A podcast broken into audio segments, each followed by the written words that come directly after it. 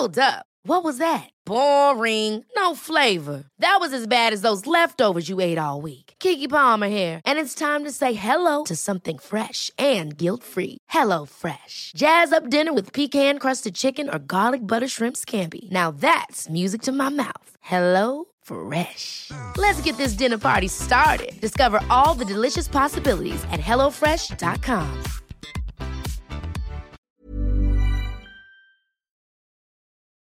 Imagining a memory.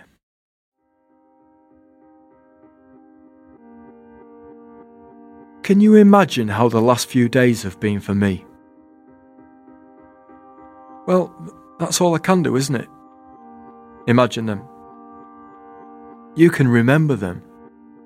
You can remember how the last few days have been for you. I have to imagine how the last few days have been for you. Remembering and imagining. These are two very different brain based activities. Imagery conjured up between the compass points of the skull.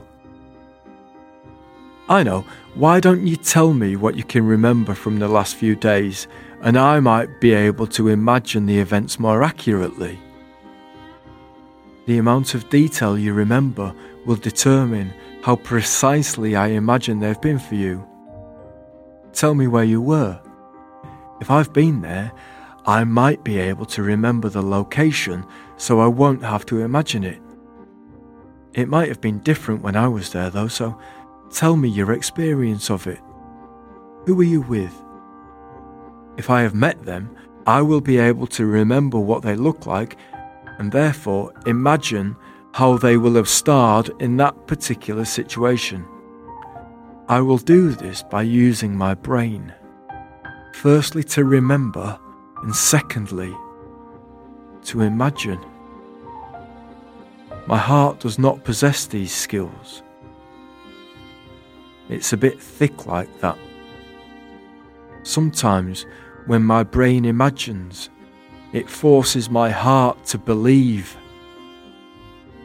My head believes my heart when it comes to belief. What do I prefer? Remembering or imagining? Remembering is set in the past.